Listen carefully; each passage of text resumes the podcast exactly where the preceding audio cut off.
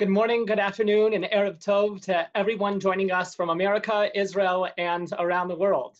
My name is Rabbi Jeremy Stern, and I am the Director of International Partnerships at Ohr Torah Stone. It gives me great pleasure to welcome you to the tenth Shiur in our O T S Presents Zoom series. Today's Shiur promises to be spectacular, but more on that in just a moment. We are once again dedicating today's Shiur in, mem in merit of those who are suffering from, from COVID nineteen and are in need of healing, and in memory of those who have succumbed to this terrible illness. May their memory be a blessing. For those who are joining us today by computer, I want to remind you that there is a Q and A button at the bottom of your screen.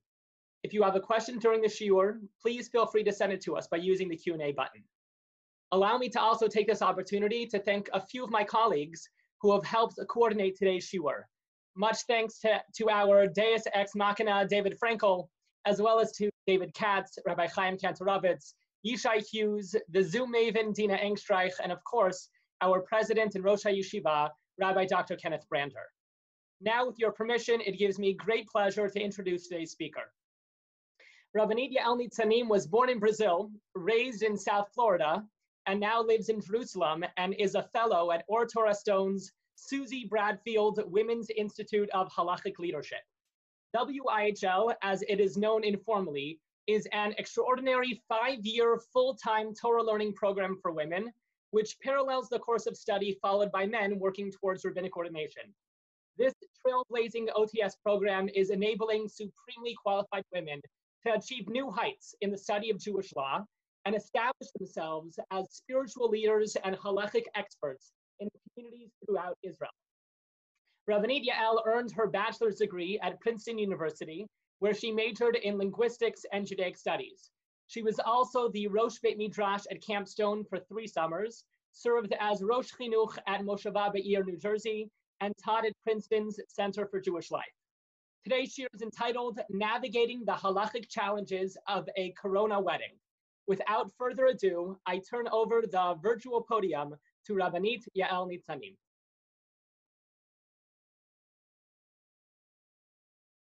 Just going to pull up our slideshow that we'll be using today. Thank you everyone for joining. Um, this has been a unique year at W I H L for many reasons, but most importantly because while usually we learn one topic per year, whether it be Shabbat or Kashrut, Uh, or Nidah, this year we were split. Uh, in, we split the year into two halves. The first half of the year we learned tefillah and brachot, and so just as I was getting an appreciation for my newfound fluency for all matters related to minyan and the and the world of tefillah, uh, minyan ceased to exist, uh, and that was a pretty disappointing situation. But the second half of the year, which we began right before uh, the pandemic hit, Uh, was, is dedicated to studying the laws of Chuppah Kiddushin, of the Jewish wedding. Um, and so all of a sudden, unexpectedly, I must say for myself at least, we, we had so many practical scenarios that related directly to what we were learning. And so I, I just want to take a moment before we start going through our sources to, to, to show appreciation and gratitude for the program and all of its supporters um, for allowing me this really powerful experience of, despite all of the different structures that fell, um, that we're familiar with in our lives, whether it be spending time with family or all of other social interactions the way that we know it, um, and estrangement from communal Jewish life as we know it, the ability to see the halachic sources still speaking so power powerfully and so directly to the scenarios that were going on around us uh, was an incredible experience for me, and I'm very grateful for that opportunity. If we take a look at the questions we'll be um, looking at today, these are some of the issues that arose during weddings that were held over this, this past period of the pandemic, what we like to call Corona wedding. Um, most of these questions, as you can see, uh, all with the exception of one, deal with questions relating to who is present and presuming uh, a limited number of people in attendance. Um, so although today in Israel, and I presume, and I think in many places already in America, um, the restrictions on how many people can be at a given gathering has already become a little bit more flexible, has already increased. Um, these questions, I think, which really are most relevant to cases, especially when, when the cap number was ten people, uh, ten or twenty. But um, they're still so relevant, I think, in terms of, they're, first of all, they're fascinating questions halakhically uh, that I think really portray the ways that um, halakhic material can be, can be worked with in order to relate to any circumstance um, that arises. Um, and hopefully they, they won't be so relevant moving forward. Um, but but I, I did want to bring them for their, for their interesting, I think, um, window into the way that the halakhic system works, especially from the perspective of someone who who's still within this world of learning halakha and, and discovering all of its intricacies. So with that, we'll get started. Our first question that we'll deal with is, is it necessary for me to have a Masader Kiddushin? Or typically, a rabbinic authority that presides at the wedding and makes sure that all of the matters, all the halakhic matters run smoothly. So the, the Gemara in Kiddushin six a already addresses this issue, or, or says at least, that someone who is not an expert in the laws of divorces and marriages should not deal with them. Um, that is the direct quote that the that the Shulchan Aruch ends up bringing. That's the emphasized part that you see there in orange. The rest of what the Shulchan Aruch codifies in this rule is influenced by Rashi's commentary on that Gemara. Rashi there implies that the reason for this ruling is because we don't want a dayan or a judge who's not totally comfortable or totally knowledgeable in these areas to be dealing with them in court, because he may come to err and permit an impermissible woman, creating a situation. So for example, he may allow a woman to remarry that is still bound in a halachic marriage and therefore is not able to be remarried. And those cases could cause mamzerim, or children that emerge from illegitimate or, or non-halachic relationships. And therefore, according to Rashi, this, this whole ruling that someone who's not an expert in laws of marriage and divorce should not deal with marriages and divorces um, relates only to the dayan, only to the judge.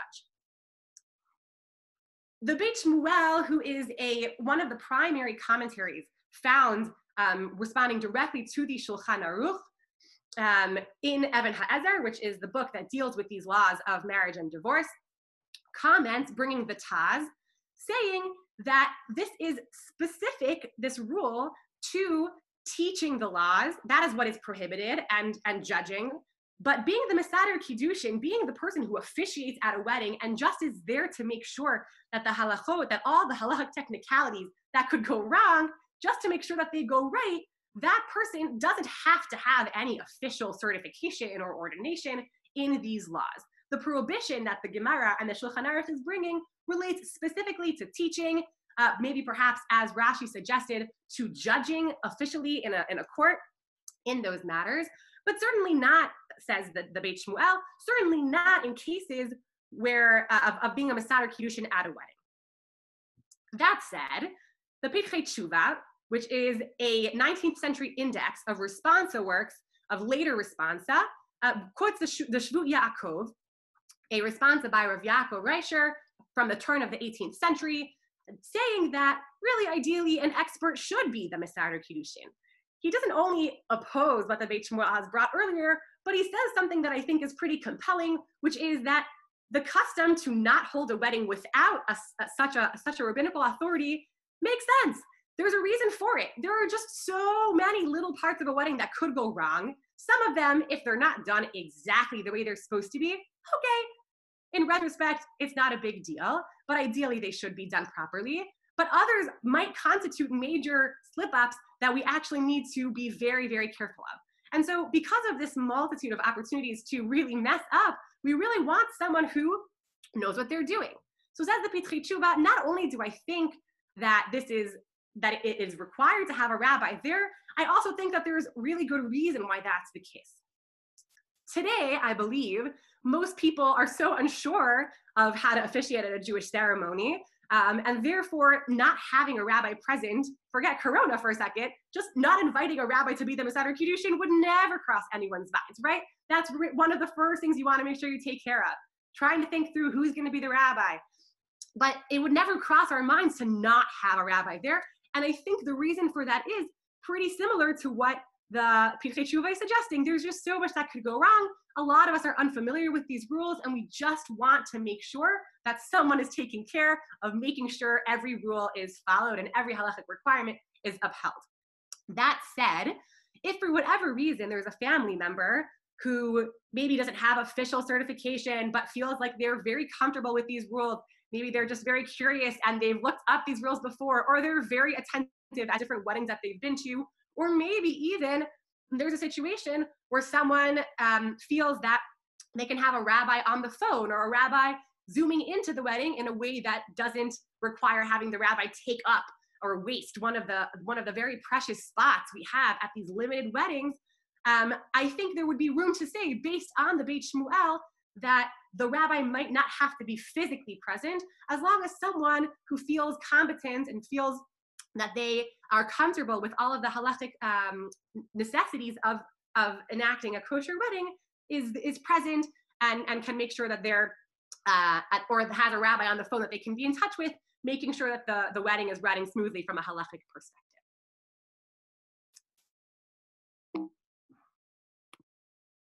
All right, the next question we're going to be dealing with over the course of the next two slides are, do we need a, do we need a minyan for the wedding in general? Now, it's in, or, in order to understand that, we have to understand a little bit of background about the Jewish wedding, which is that there are two parts that the wedding is comprised of, one called Kiddushin, also known as Erusin, which means the betrothal stage, and Nisuin, which is the wedding stage.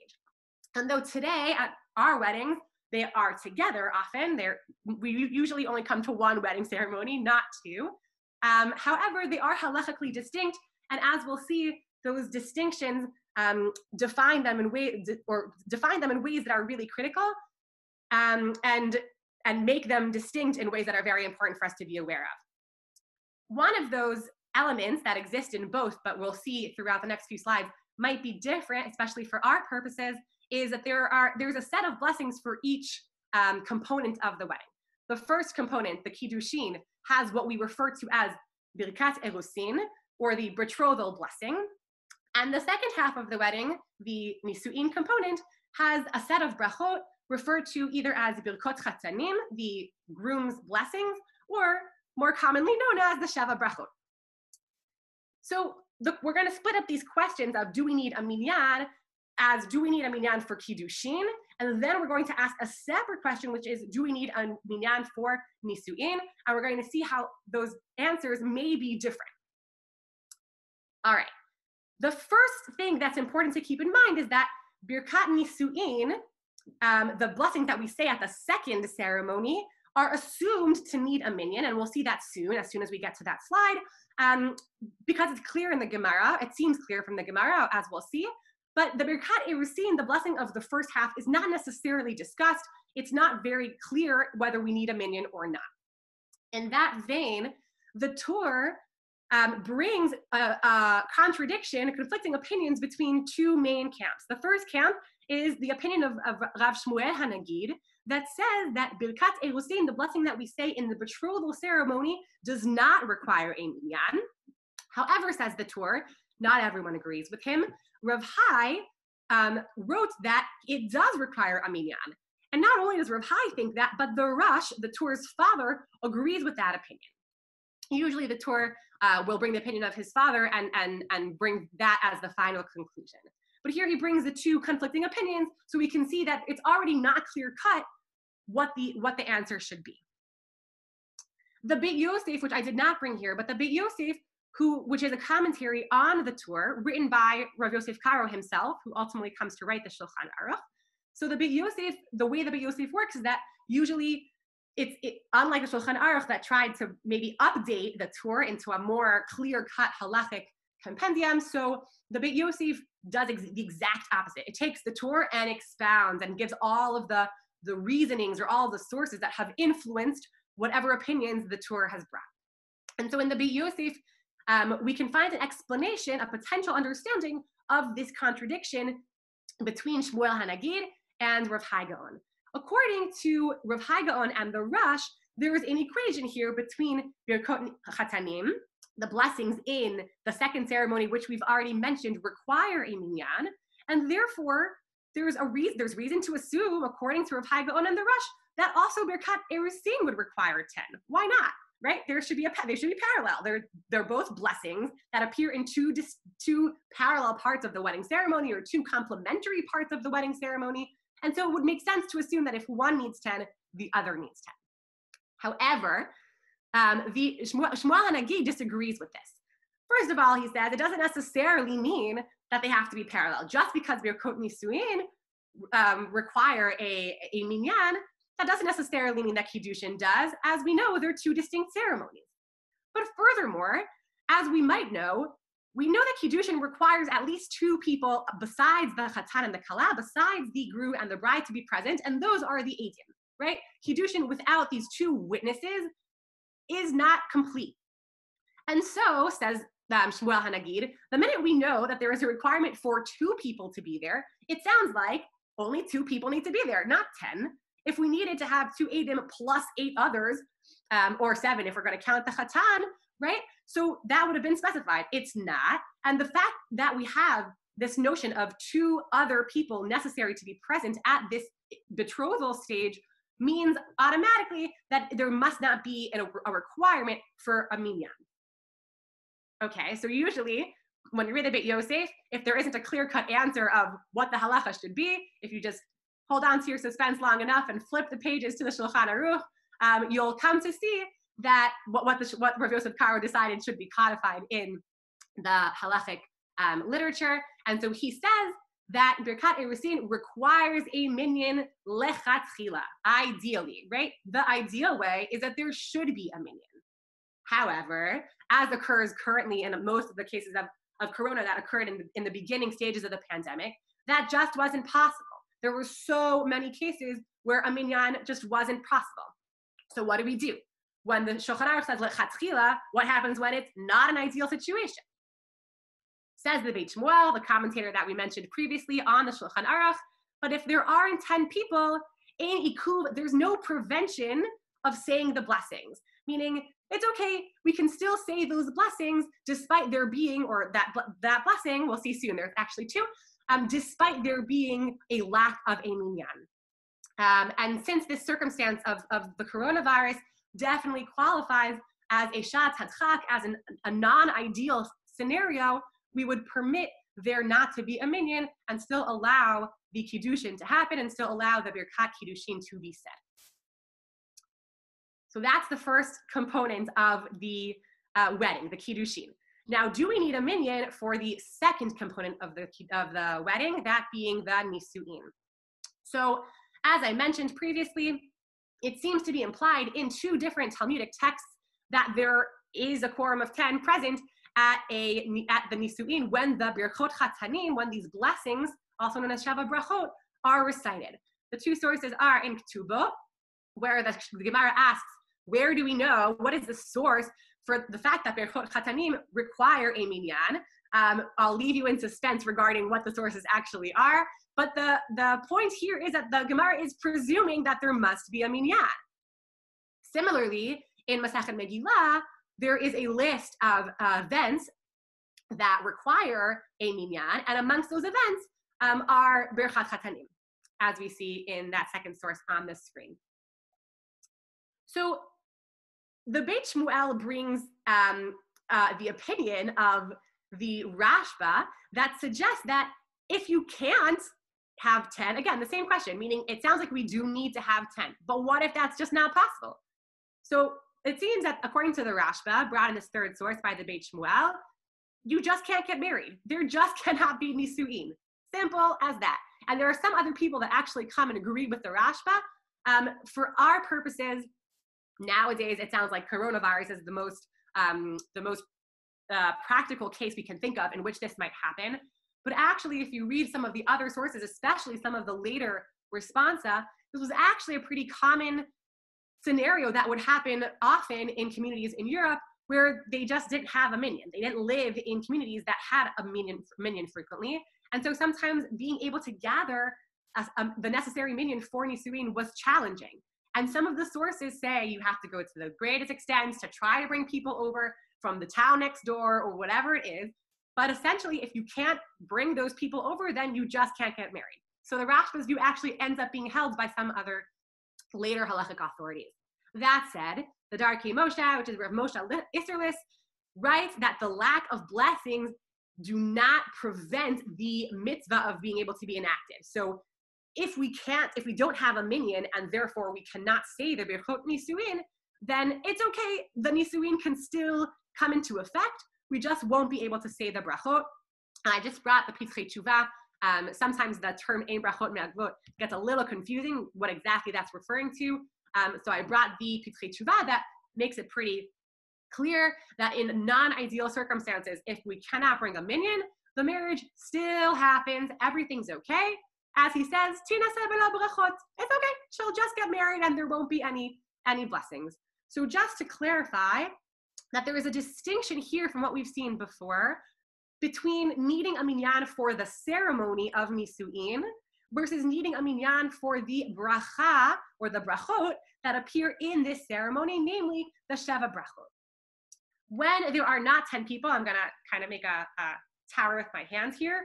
The, the nisu'in, the ceremony of, of uh, the wedding, requires brachot, comes with brachot, and the brachot require a minyan.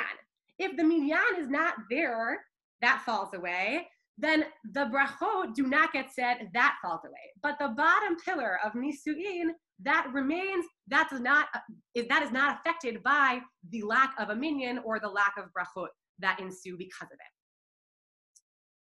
it. Okay. Now, we're going to address one of the questions that did not have anything to do with who's present and who is not present. And that is a question of whether the Mesader Kiddushin, um, if, if he ends up being present, uh, needs to drink from the cup of wine. Now, this is going to take us, just to be clear, back to the Kiddushin ceremony, okay? The reason we scooted a little bit into Nisuin, into the second Um, phase of the wedding, is because we wanted to j look at this question more broadly of whether we need a minyan for a wedding in general, and we had to split that into two questions.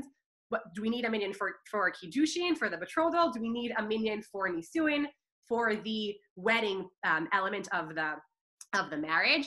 Um, we are now going to go back to that first um, phase of the wedding, back to the betrothal ceremony.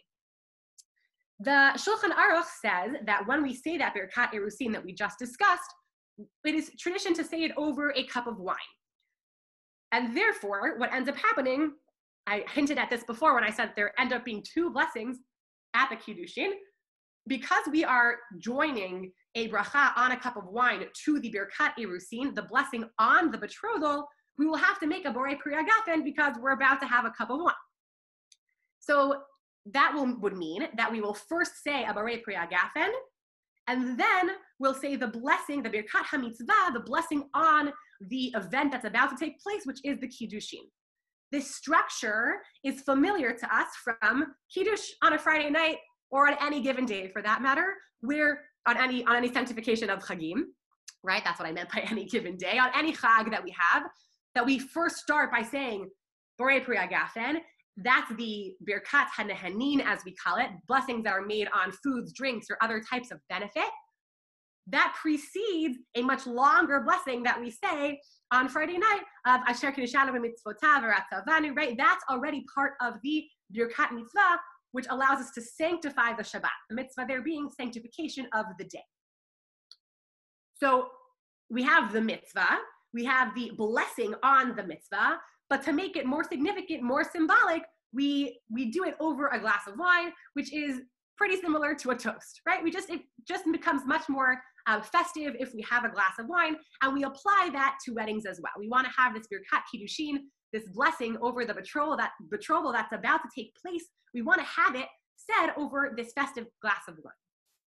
Now, in order to understand the answer to our question of whether the Mesader Kiddushin needs to drink from the wine, we have to understand the technical halachic differences between these two categories of brachot, namely the birkat mitzvah, the blessing over the mitzvah that's about to happen, and the birkat hanehanin, the blessing over the wine, all right, or, or other, over other foods, uh, other kinds of benefit. So what I want to bring is two examples that'll highlight this distinction. when we relate to Birkat HaMitzvah, I want us to keep in mind um, the example or the scenario of, hopefully most of us were able to partake this in this ritual still in person this year, maybe perhaps the last ritual you were, took part in communally, which was reading Megillah, right? So we're going to imagine the scenario of being in Shul on Purim, about to hear the Megillah being read. That's going to be our, our framework for understanding Birkat HaMitzvah. And the Birkot HaNehanim, I want us to imagine being at a, uh, a Shabbat dinner or Shabbat lunch table with guests, and the and one of the people at the table is about to make hamotzi over the challah for, for everyone present, okay? So that's going to be our, our typical case for thinking about Birkot HaNehanim. There are some parts of these two categories of, bir, of brachot, the Birkot HaMitzvah and Birkot HaNehanim, that are similar, which is that if I'm engaging in this act, if I'm about to engage in this mitzvah, or I'm about to engage in eating or drinking this food or drink, then I can make the blessing and include my audience or include everyone else who's there with me in my blessing, right? And we know that to be true from the both scenarios that I raised. In Megillah, the person reading the Megillah will say the blessing and thereby be motzi themselves, right, will be will fulfill their own obligation of the blessing as they're about to fulfill their own obligation of doing the mitzvah, but simultaneously they're allowing us to fulfill our obligation of the mitzvah, and the blessing blessing that they make for themselves will also count as our blessing. And so we say amen. We usually don't make that blessing for ourselves, and then we engage in the mitzvah of hearing the Megillah.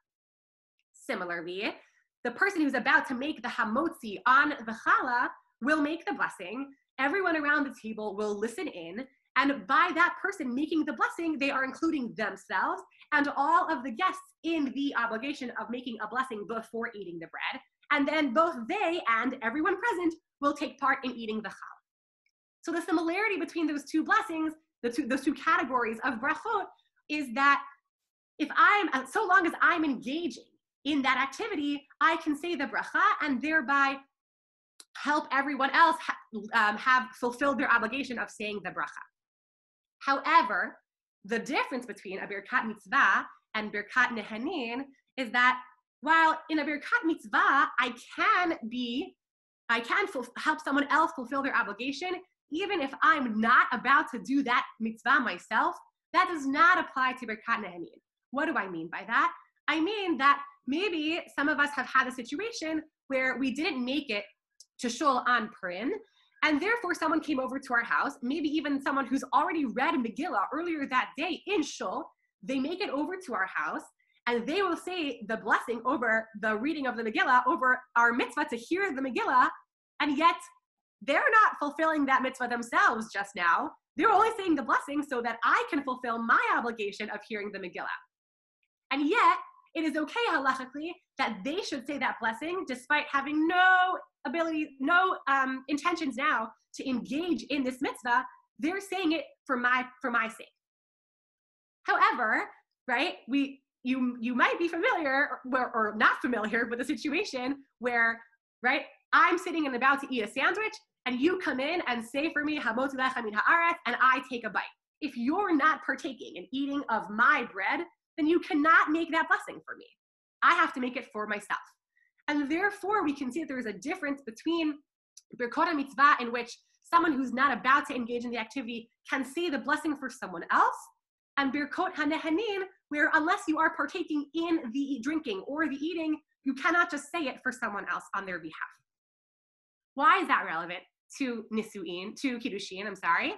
Because when the Mesader Kiddushin, who is typically the person that says the Borei Peri HaGafen, and then the bracha of Birkat Erusin, he then has said a Birkat Nehanin, Borei Peri HaGafen, and the Birkat Mitzvah of Birkat Erusin. Now, saying Birkat Erusin on behalf of the Chatan and Kalah who are about to engage in this mitzvah, nothing to do with the Mesader Kiddushin, right? The Mesader Kiddushin is not part of this Kiddushin.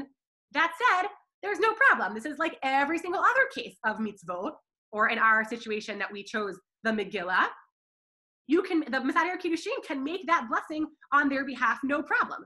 But how could the Mesader Kiddushin make the Borei Peri HaGafen a Birkat Nehanim if he does not intend to drink from that cup of wine.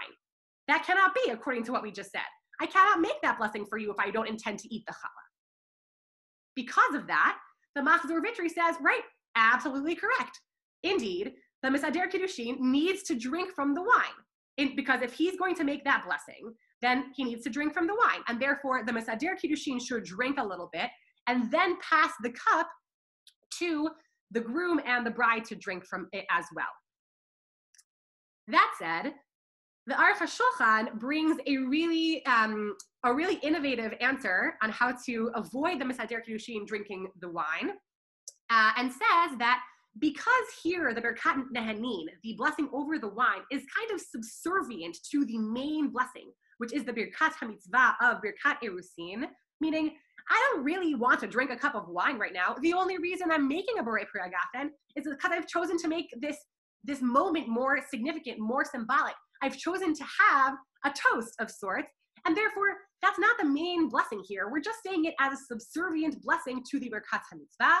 Therefore, just like I don't have to partake in the mitzvah to say the Birkat HaMitzvah, in this case specifically, not in all cases of Birkat HaNehanin, but in this case specifically, I do not have to partake in the drinking of the wine, and I'm able to be motzi acherim. I'm able to help others fulfill their obligation of saying this blessing and say the blessing and then let them drink from the wine. And therefore, says the Aruch HaShulchan, the Mesader Kiddushin can say the blessing over Borei Pri Hagafen, say the Birkat Kiddushin, and then hand the cup to the Chatan and Kala to drink without drinking from the cup himself. Today, the standard minhag is not, is for the Mesader Kiddushin not to drink from the cup.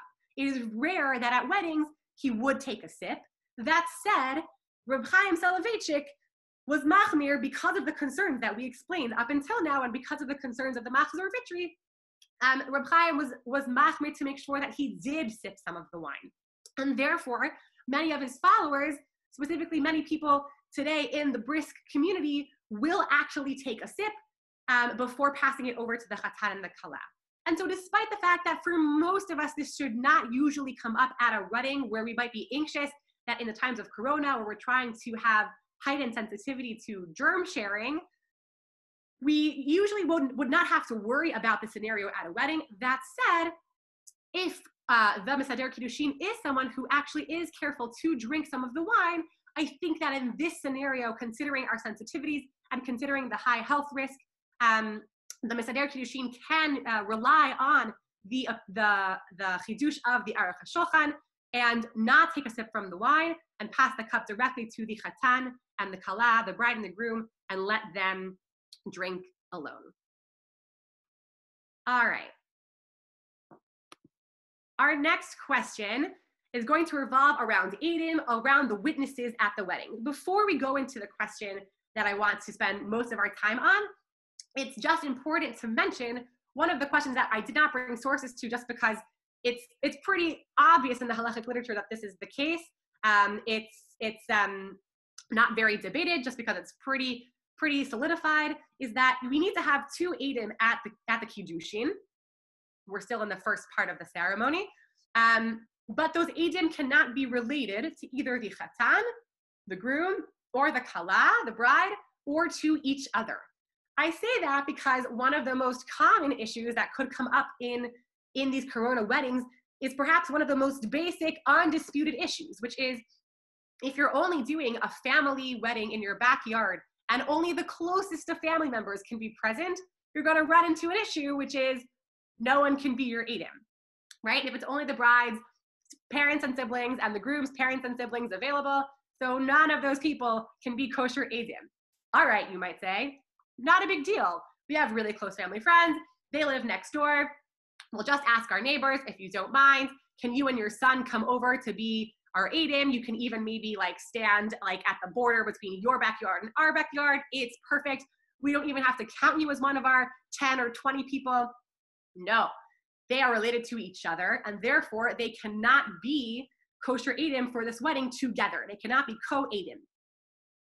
So it is important, and this is maybe one of the most important and fundamental parts of the wedding, and therefore so easy to forget up until, you know, I don't know, the night before the wedding, to realize, oh no, no one present can actually be Edom. There need to be two people who are not related to each other, nor to the couple, in order to be Edom. Uh, I have a friend who, who um, had this case happen to them. They got married in their parents' backyard. And I asked them, I, I thought, thought this was a perfect opportunity to get all the juicy details uh, about how, how they managed it halachically uh, as a student, a pretty nerdy one at that. I thought this was, you know, so exciting. I can finally hear what happened at this Corona wedding from a halachic perspective. And my biggest question that I was most excited to ask was, who were your Edom? So the answer in this case was that the they did have a Masadar Kiddushin present, so their Masadar Kiddushin was not related to them and therefore counted as one of their Edom, and the other aid was their photographer. So many couples um, have been going through the decisions of which professionals um, to, to still, which vendors to still include in their wedding and which not. So all of a sudden, family members became the photographer, family members became the technical, you know, live stream personnel.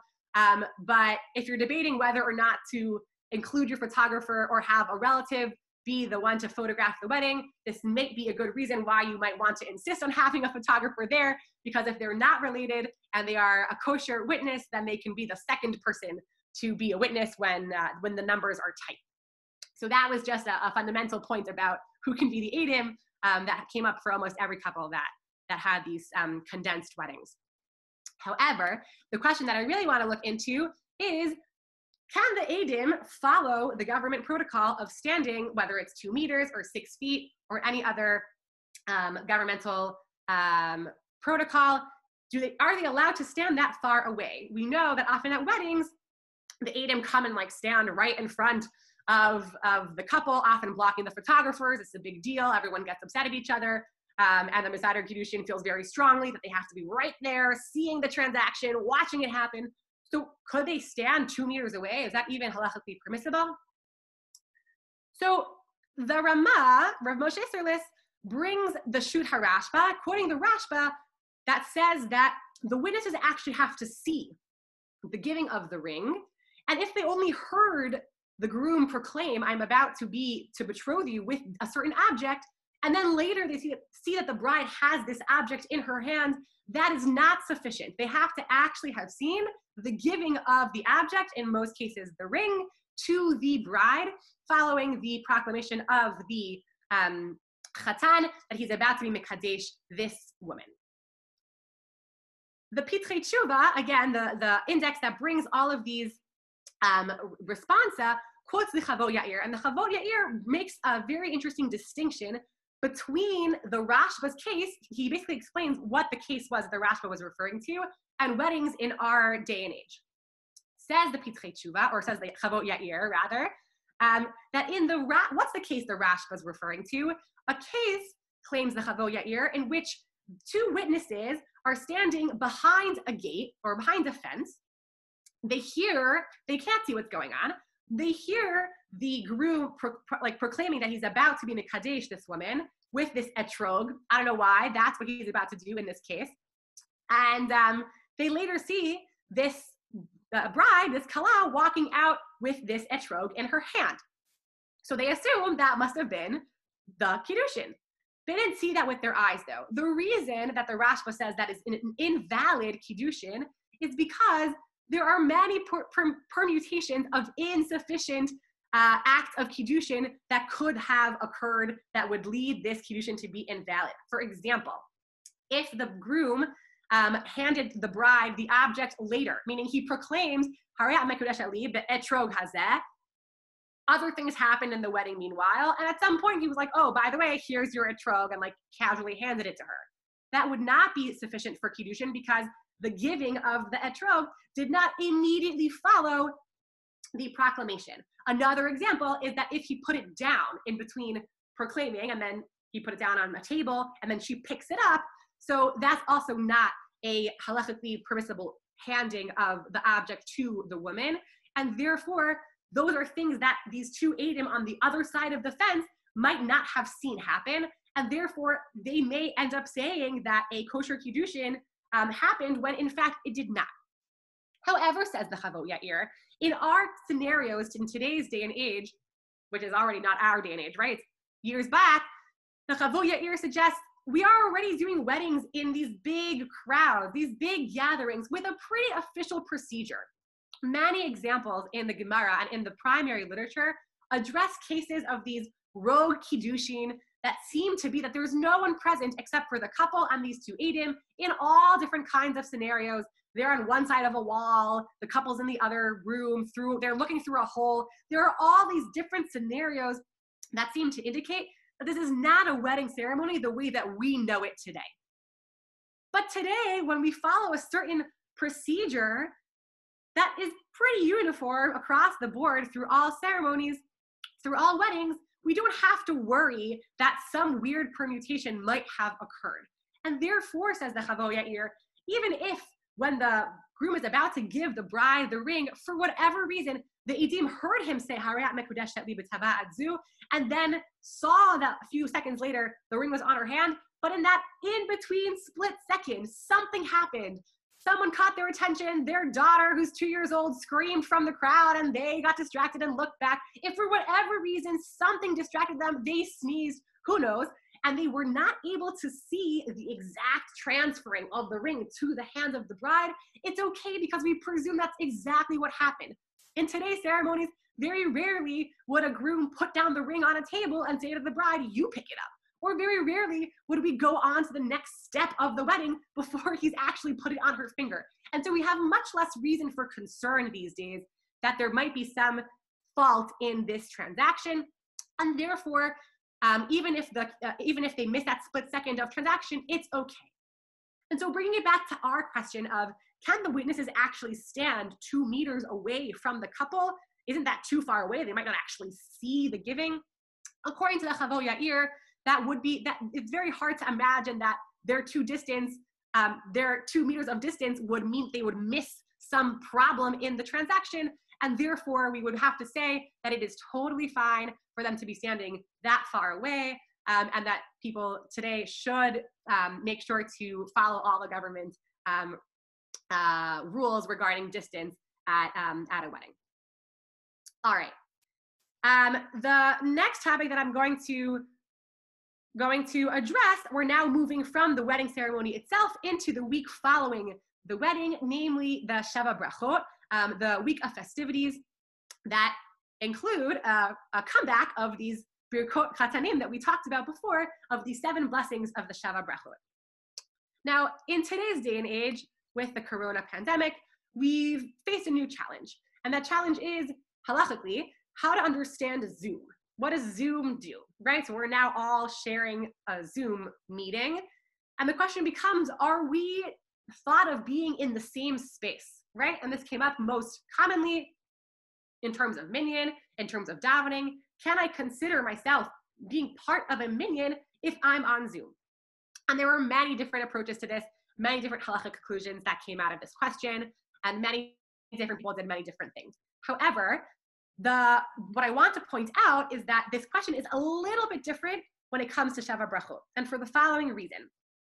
Sheva Brachot have to be done, uh, or can only be said if there is a minyan present. If there is not a minyan present, we do not say the Sheva Brachot. Um, however, it's not just that there needs to be a minyan present in the same space, the same way that we need a minyan in the same space for a for tefillah.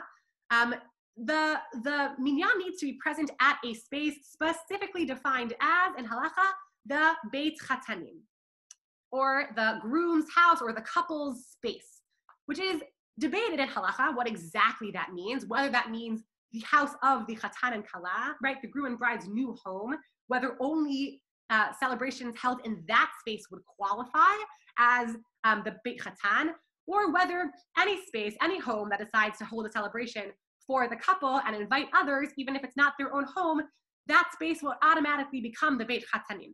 So for example, one of the questions that we would have to think about this would be, um, now that it's more increasingly common to do Sheva Brachot at a restaurant, so the minute that the Chatan and the Kala go to the restaurant together with forty other friends or whatever it should be for the purposes of celebrating their wedding, can we call this restaurant a Beit Chatan, the home of the Chatan? And that's debated in halachic literature. We're not going to get into it right now, but it's important to understand that the questions that we're going to be thinking about in asking whether joining a Sheva Brachot through Zoom is a little different than whether you can be on Zoom for Minyan, because it's not just about, does Zoom unite us as if we were in the same space? It's, does Zoom unite us as if we were in the same Beit Chatanim? We might be able to claim that you and I are right now in the same virtual room, but I don't know if we would be able to call this room a Beit Chatan. So another piece of important background, as we look up, the, as we get the sources, um, is that Rav Shachter, Rav Herschel Shachter from Y U, uh, started releasing a series of halachic rulings relevant to questions that were arising as the pandemic spread.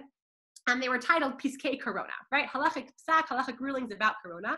Uh, and so in one of these um, Piskei Corona, Rav Shachter uh, claims two different things. Number one is that if there is actually Shabbat Brachot happening in someone's home, let's say, with the maximum number of permitted people, but there is a relative who cannot be present and they try to join um, over Zoom, that relative may not recite one of the brachot. They are not considered joining in. Not only that, however, but the if there are Shabbat brachot that aren't happening in one space, but there are many people joining in through Zoom, meaning there is no minyan in a house and someone else is joining in. Rather, every single family is joining in from their respective home. That does not, according to Rav Shachter, constitute a Beit Chatan. It does not constitute a space Um, that everyone is, is in together, and therefore you would not be able to recite the Shabbat Brachot. Now, Rav Shachter, the whole point of these Piskei Corona was that they were short to the point and just made sure that the information was related to the masses, as many people had these questions on their minds. Um, and often he did not, um, he did not follow through uh, in the typical format of a responsum, where you would bring all of the sources relevant to your questions to explain how you got to your final answer, because that was not the point of his psak. Um, so I don't really know what sources uh, Rav Shachter had in mind when he came to this conclusion. That said, it reminded me of another source that I had seen in my learning, um, namely the Pitrei Tshuva, who quotes the Zechor L'Avraham, who's Rav Avraham Al-Kalai from the late eighteen hundreds, who says that there is, it brings a debate about whether all people who are about to, to partake in this minyan for the sake of Shabbat Brachot have to have eaten at this meal, or whether them being in the same space, being in the Beit Chatan, qualifies. And I thought this source actually was pretty relevant to the question, because it's clear that the people who are joining over Zoom are not joining in this meal, right? So even if we were to rule out that possibility, even if we were to say that no, they don't have to actually eat from the meal, they just have to be in the same space, it seems that according to Rav Shachter, this, the Zoom, like Zoom does not It's not a medium that, per, that permits us to claim that everyone is in the same space. Um, and so I just bring this example. At the end of the day, I don't know if I'm correct in, in this assumption, but just to give a window into how people who are studying halakha, uh, such as myself, often will hear, this rabbi said this, that rabbi said that, I received this answer, and often we just hear the bottom line. They told me I could do X. And often what we'll do is automatically run through the sources in our heads that we're familiar with to try to see how could that rabbi have gotten to that conclusion. Sometimes we'll agree with the conclusion, sometimes we won't. But the most important is that we'll be able to run through the sources and have an understanding, have an appreciation for how they reached that conclusion. Um, and so I just wanted to bring this example mainly to show that, um, that even reading a bottom line conclusion given by Rav Shachter, uh, it's pretty amazing to be able to think to myself, hmm, How, what, what is he basing himself off of? He hasn't been very clear in his ruling. Um, what do I think might have factored into his decision? And to be able to pull on sources that I've encountered in my learning to kind of guess at what it might be that he's thinking about. All right, our last question that we're going to look at um, before we end tonight's shiur is also uh, requires a little bit of introduction, which is that as, as their name suggests, the Shabbat Brachot um, are comprised of seven blessings, the last of which is Asher Bara. Now, Asher Bara might be familiar to some, easily distinguished um, by, by its sing-sung sung tune at the wedding, right? It's that last blessing that usually the person who's making it at the wedding starts to sing and everyone joins in and there's a lot of clapping. Um, in, in Israel, there's even like a little like loop at the end of the, of the tune. Um, it's a song that's often sung at weddings, and so it's, it's, it's set apart by, from all the brachot. But the truth is that its uniqueness is already addressed in the Gemara in Ketubot, Dafche in Ketubot eight a.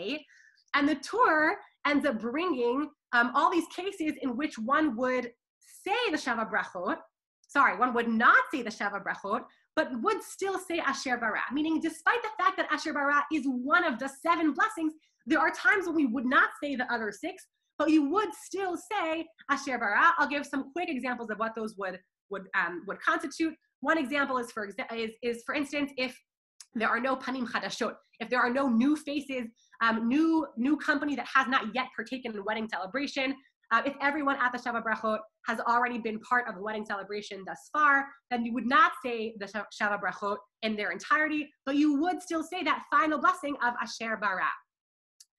Um, another example is that in second weddings, um, we only have Sheva Brachot for the first day following the wedding, but there are these other days called Yemei Simcha. We won't really explain right now what they are, but some subsequent number of days in which Asher Bara would be recited, despite the fact that Sheva Brachot are only kept for the first day.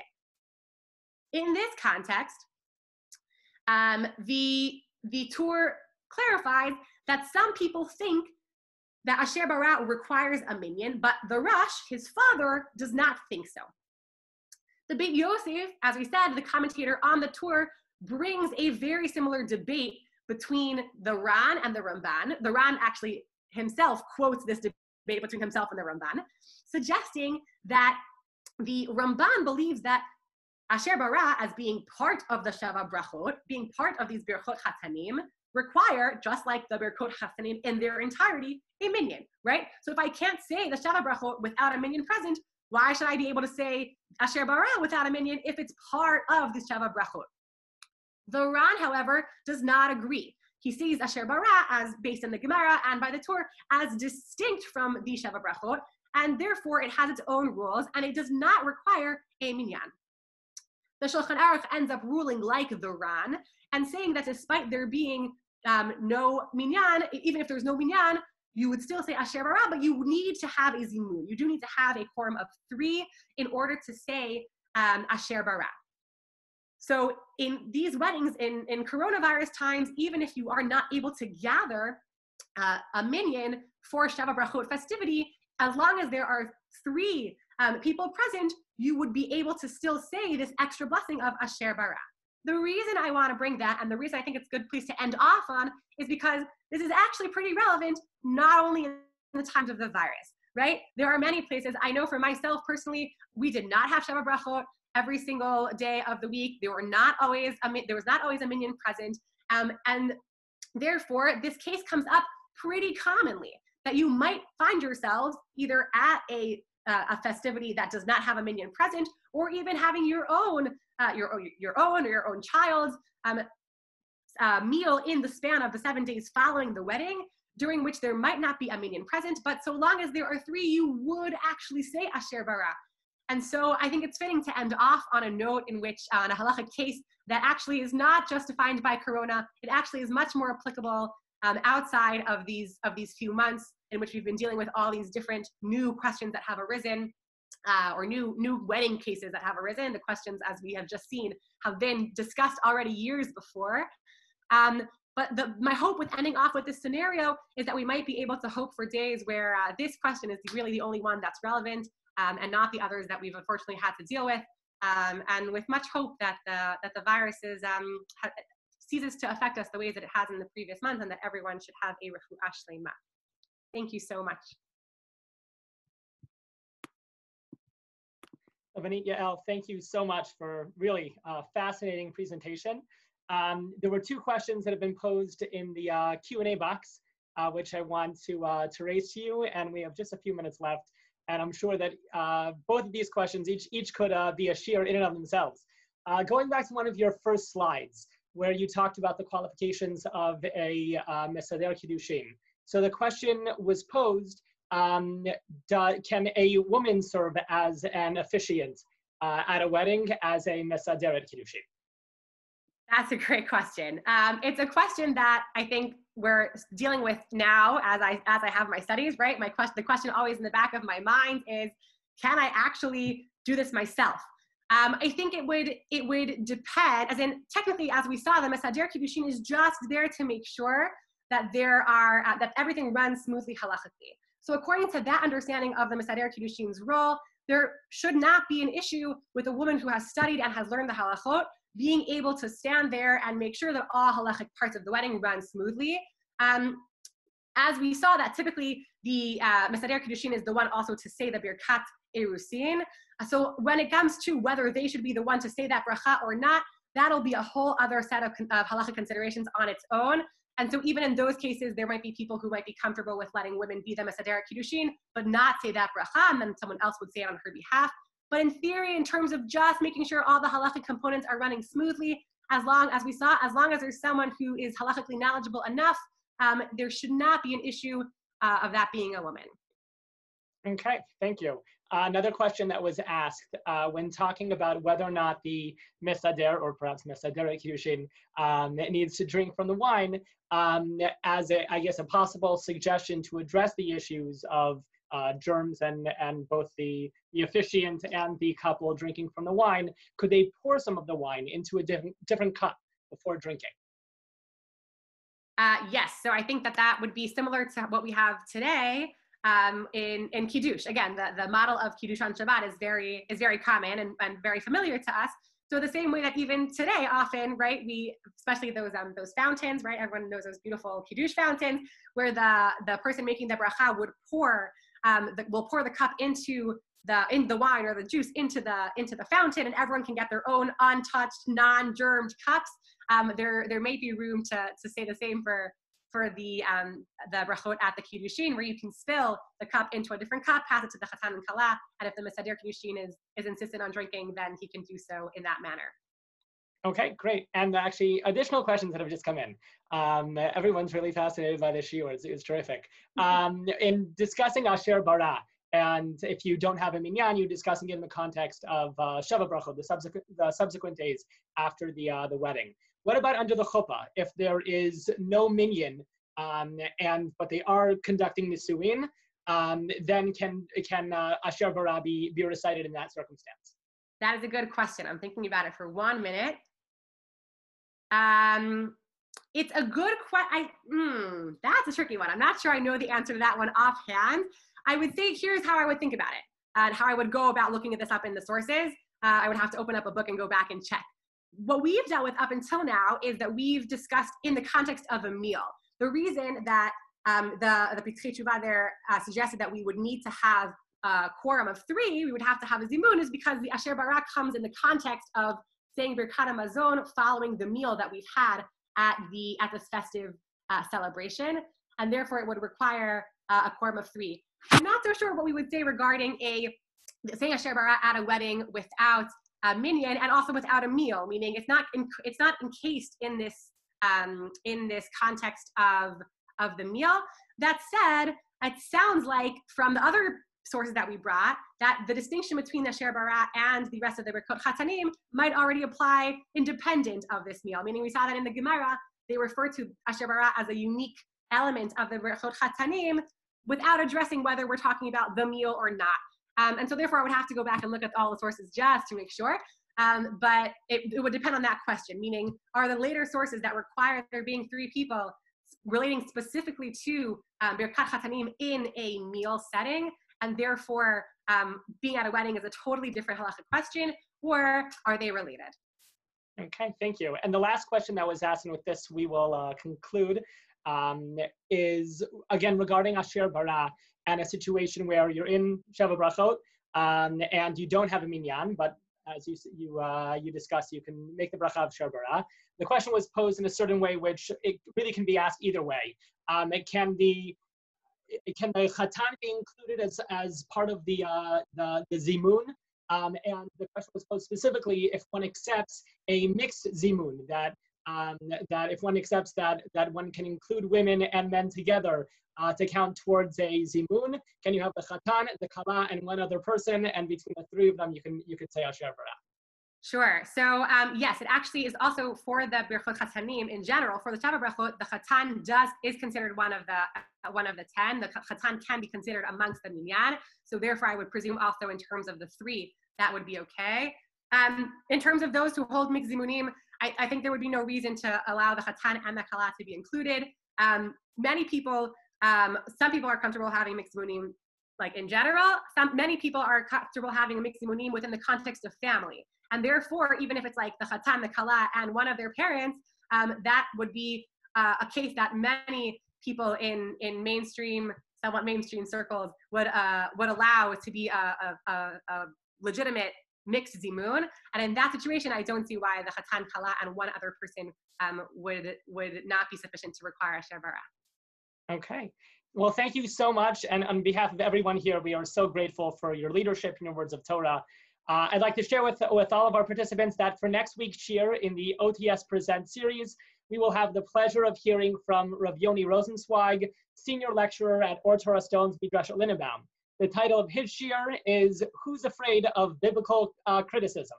That will be next Wednesday, June twenty-fourth, twelve p.m. Eastern, seven p.m. Israel time. Looking forward to seeing you there. Enjoy the rest of your day and evening. Thank you again for joining us.